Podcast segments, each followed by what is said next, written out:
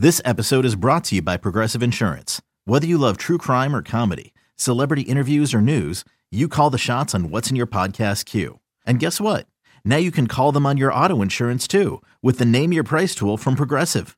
It works just the way it sounds. You tell Progressive how much you want to pay for car insurance, and they'll show you coverage options that fit your budget. Get your quote today at progressive.com to join the over 28 million drivers who trust Progressive. Progressive Casualty Insurance Company and Affiliates. Price and coverage match limited by state law.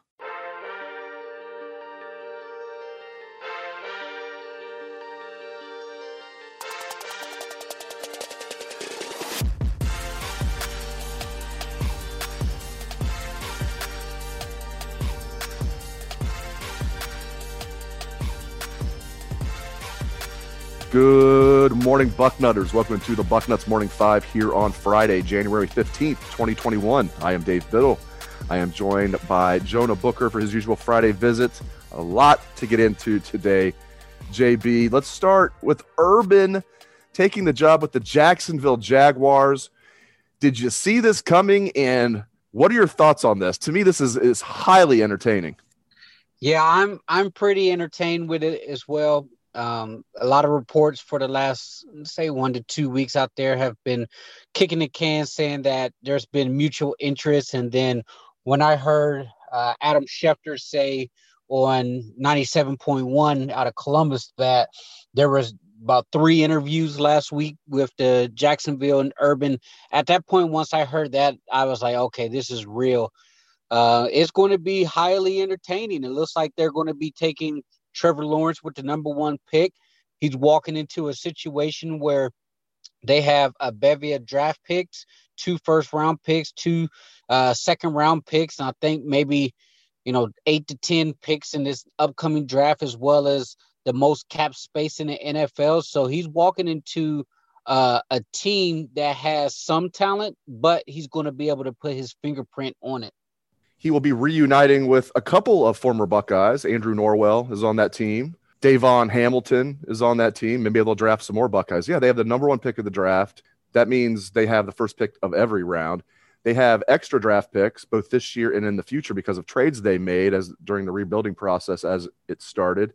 And they've got tons of cap space, as you said. I mean, this is this is interesting. Now, the track record of college coaches going to the NFL is less than good. The exceptions to the rule Jimmy Johnson, of course, Pete Carroll, but Pete Carroll was a head coach in the NFL at two different stops before going to college and then going back to the NFL. So that's kind of a not the same deal. I mean, Nick Saban's going to go down as the best college coach of all time. And he wasn't awful in the NFL, but he was an eight and eight coach. He was a 500 coach in the NFL. He's the best college coach ever. So I'm going to be rooting for him. It's highly entertaining. Ah, man, the odds are against him, though. I think this, as far as Urban being a success in the NFL. What do you think? Um, to me, because he's so competitive, and he he's been on the record saying, "I don't know how those guys doing it, losing six, seven, eight, nine football games," and that's what I'm going to be watching. Once the Jags lose some games, how will he react? To me, I think is going to be contingent on who is his offensive coordinator. Urban's offense is as good as the play caller. And you look at his history at Ohio State when he's had major success. It, it, was Tom Herman who was on top of the game at the time. Ryan Day came in and really um, modernized the, the offense that Ohio State was running down in Florida when he had a lot of success. He had a dynamic play caller in Dan Mullen and Dan Mullen. So to me, I'm curious to see what how his staff is going to shake out because that is going to be the the nuts and bolts of Urban. I think he's going to be a CEO. He's going to run the program uh, and the, the team, and he's going to make sure that he delegates a lot to his coaches. That's why there's been a lot of reports that he's been reaching out to former NFL head coaches and a lot of guys who've been veterans in the NFL. So I think that is key. I, I think he's going to have success because – a lot of a lot of guys go to the NFL and they think that hey, I was a the head coach in college calling the plays. That's not necessarily what Urban was doing. Yes, he's involved with the offense. He's been known as being an offensive guru, but he pretty much allows his coaches to dictate how they want to go about the offense. He has his core principles and his core ideas, and he will lean on those heavily. But I think in the NFL, he's going to do really well as long as he surrounds himself with guys who really know the NFL landscape. Speaking of surrounding himself with guys, the one thing we really want to know now is is he going to poach anybody from Ohio State staff when this news broke yesterday? And there had been news leading up to it. It wasn't like this came out of the blue yesterday. Um, it seemed like even before yesterday, this was probably going to happen. And then yesterday, um, it basically became a done deal. And I'm thinking, as everybody who follows Ohio State was thinking, uh oh, so you're going to take Mickey Marotti and Mark Pantoni with him? Like, you leave those Italians in Columbus, my friend. Um, and thank God, uh, Coach Mick came out and said, I'm staying. Coach Mick is staying in Columbus. He's going to stay with the Buckeyes. Pantoni, though, is an interesting story. He has not said yet what he's going to do. The Columbus Dispatch, I know, reached out for comment. They're the ones that broke the story that that Mick Marotti is staying. Uh, Pantoni declined comment, or I don't think he declined comment. He just didn't get back with them. There's that's that's a, definitely a different thing. He didn't get back with them. What are your thoughts on Marotti definitely staying? And are you concerned that Pantoni might follow Urban? And people might be wondering, what? Like Pantoni's a recruiting guy. Urban trusts Pantoni's you know his evaluation of players more than anybody. Pantoni absolutely could be a director of player personnel. I don't think he'd be GM, but I think he could be director of player personnel or assistant director of player personnel. Anyway, unpack all of that for me, JB.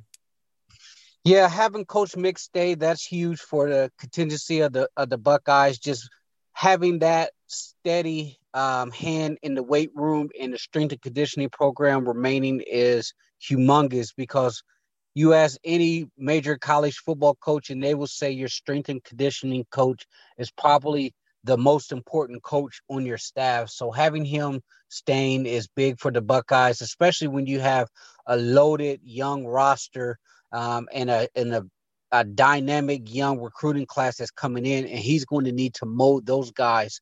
Now, Pantoni, my my selfishness say I, I really hope he stays but I can see the draw in his in in his situation because, like you said, a director of player personnel in the NFL that is a heck of a gig there, and if you're able to really draft well and and pick up guys and have an eye for talent, you see it every year. Those type of guys parlay that gig into uh, uh, a GM job in the NFL, which is, you know, you're talking about big time here. So Pantoni, it the question is does he want to remain in the college game or does or does he want to progress his career to the next level? And if he wants to if he wants to take his career to the next level i think the nfl director of player personnel and urban staff would be the way to go. But fingers crossed i hope he stays here in columbus. He has an eye for talent right now in Ohio State is hot on the recruiting trail. If you look at the the class that's coming in and the class that they're building for the 2022 class, it's on the pace of being historic and he's been the architect of that and right now he is probably the most as as you said with coach Mick the two most important people in the Ohio State program besides Ryan Day. All right, you and I have not talked since uh, Ohio State played Alabama in the national championship game. Didn't go quite as we wanted it to. I will quote the great Mike Krzyzewski here. Coach K said after Ohio State really beat them down a few years ago, quote, sometimes you kick ass, sometimes you get your ass kicked. Right now, our butts are a little sore, which is still one of the best quotes ever. It just doesn't get it doesn't get like nearly enough uh, you know, credit when they do like the best quotes ever that was the case. You know, uh, I woke up the next day. Normally, I'd be like really, really, really like you know sour about that loss. I wasn't even as mad as I thought. Sometimes you just get your butt kicked. Buckeyes were not at full strength, to say the least. Big Tom being down was huge. Togiai, Tyreke Smith out, that was big. He was coming off his best game as a Buckeye and was peaking, was becoming the player that you and I always thought he would be.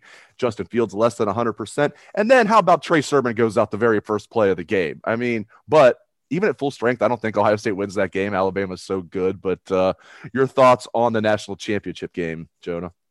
Yeah, it was once Trey Sermon went down, I had that pit in my stomach, and I was like, uh oh, here we go. I mean, nothing against Master Teague here, but the way Trey Sermon was running the ball and it was allowing that offensive line to start imposing their will and getting guys to the second level, that was Ohio State football. And once he went down, the offense really changed. I think it really shocked the the team there. You can see it. The energy was kind of zapped when he went out the game, um, and he just brings another dynamic level that that Master Teague doesn't have in this game. And like you said, I wasn't necessarily upset the next day. I was very thankful for the fact that this team got a crack at the bat for the national championship, considering we weren't we weren't going to have a season to begin with. And those guys fought. They earned it. They swung their bat as hard as they could. And hats off to that Alabama team. It was probably the one of the best college football teams that a lot of people believe as far as offenses that you're going to see. A lot of people think the LSU offense last year that won the national championship with Joe Burrow, it was a once in a lifetime offense, but the way Steve Sarkisian just scheme guys open was just beautiful to see. I mean, they they play hard, they play clean. They're they're huge. Their strength and conditioning program is is one of the best in the country. You could tell. I mean, Ohio State is arguably, no doubt in my mind, the second best team in the country. And there were times where they just had Najee Harris bottled up, and he was just squirting out of there for another six, seven, eight yards. And our guys, we just didn't have it that night, Dave. And you just had to tip your cap to Alabama. It was a heck of a football team. Very well said. Let me ask you this because I know Buckeye fans have debated this. I think I know your answer, but maybe you'll surprise me. Was the 2020 season a success for the Buckeyes? Absolutely, with without a doubt. I mean, they made history by being uh, the four-time Big Ten uh, champion in a row. You you got guys who thought their career was going to be over to be able to play games. Obviously, we would like to have seen the Big Ten handle the season a whole lot better. You will you would like to see more games being played. The program had their issues dealing with COVID um, throughout the latter the latter part of the season, but you beat Clemson, you smoked them, you played your best football game, you got that monkey off your back, you made it into the playoffs, and you got up and you got in a ring to potentially win a national championship. Even though you came out on the short end of that, you 100% have to call this season a success if you look at Ryan Day and what he's doing, you know, year one he made the he made the playoffs, could have won that game. Year two, made the playoffs again, won the first round, got to the national championship, and to me, I personally think this ball club is probably going to be on paper one of his weakest teams that you're going that he's going to field.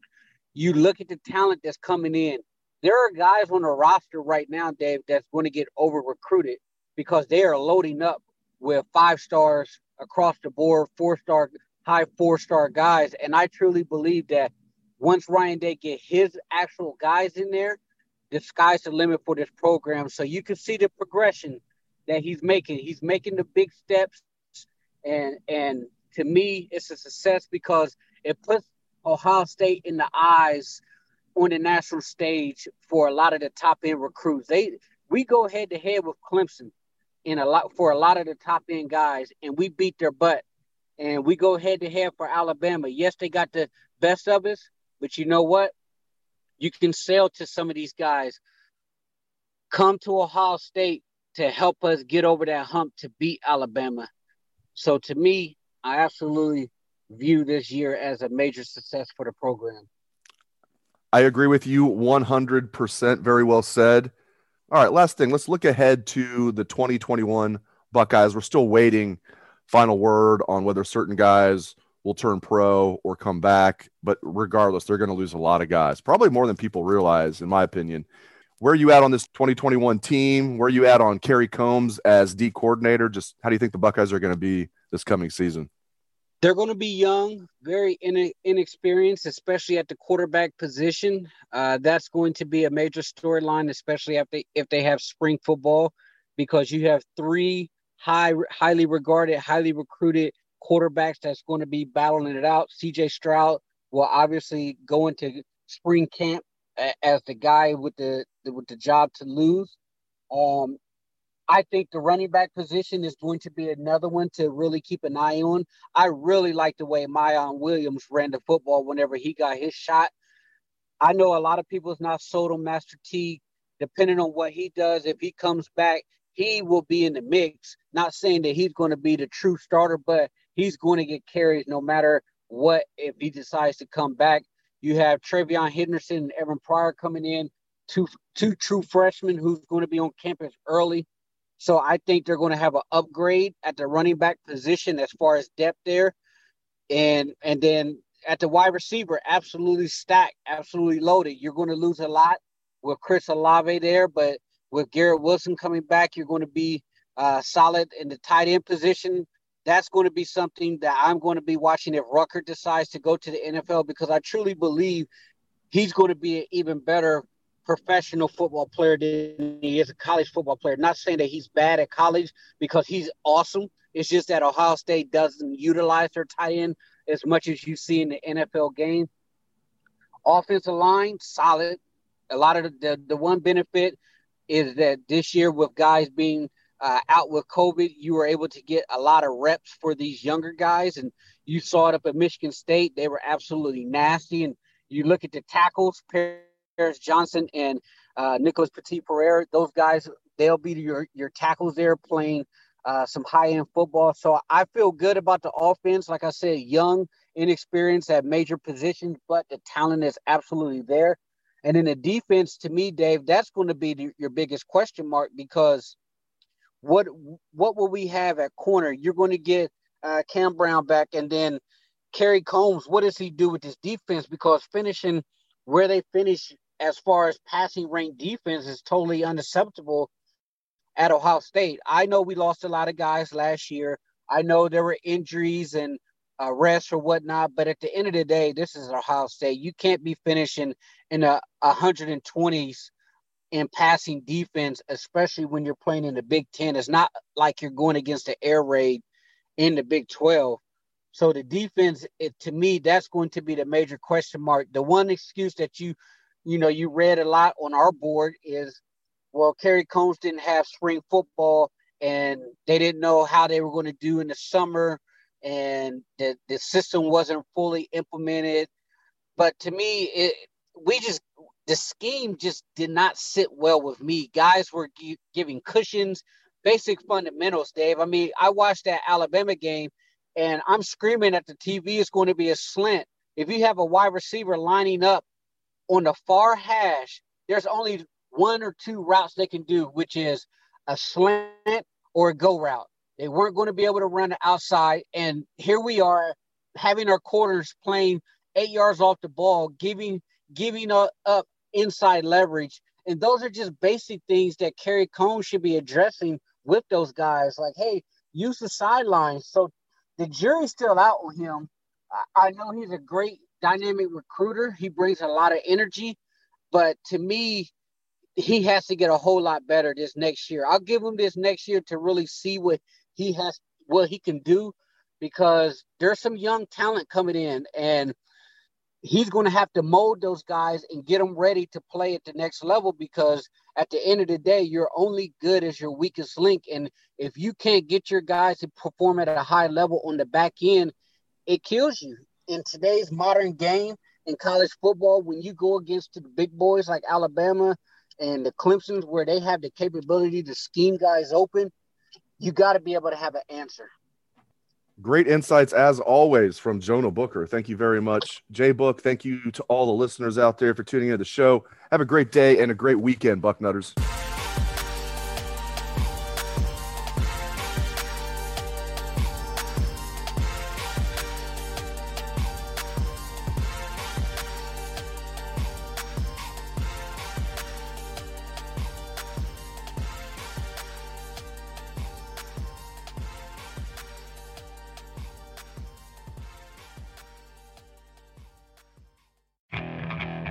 Okay, picture this. It's Friday afternoon when a thought hits you. I can waste another weekend doing the same old whatever, or I can conquer it. I can hop into my all new Hyundai Santa Fe and hit the road. Any road. The steeper, the better Because my all new Santa Fe is available with HTRAC, all wheel drive, so I can hit the trail without a worry in the world. Heck, with three rows and best in class rear cargo space, I can pack the whole family in with all our gear. We've got available dual wireless charging for our phones, so we'll never lose touch with civilization, and we won't lose touch with the primordial power of Mother Earth. So, which is it? Waste the weekend or do something a little more epic? And conquer it in the all new Hyundai Santa Fe. Visit HyundaiUSA.com or call 562 for more details. Hyundai, there's joy in every journey.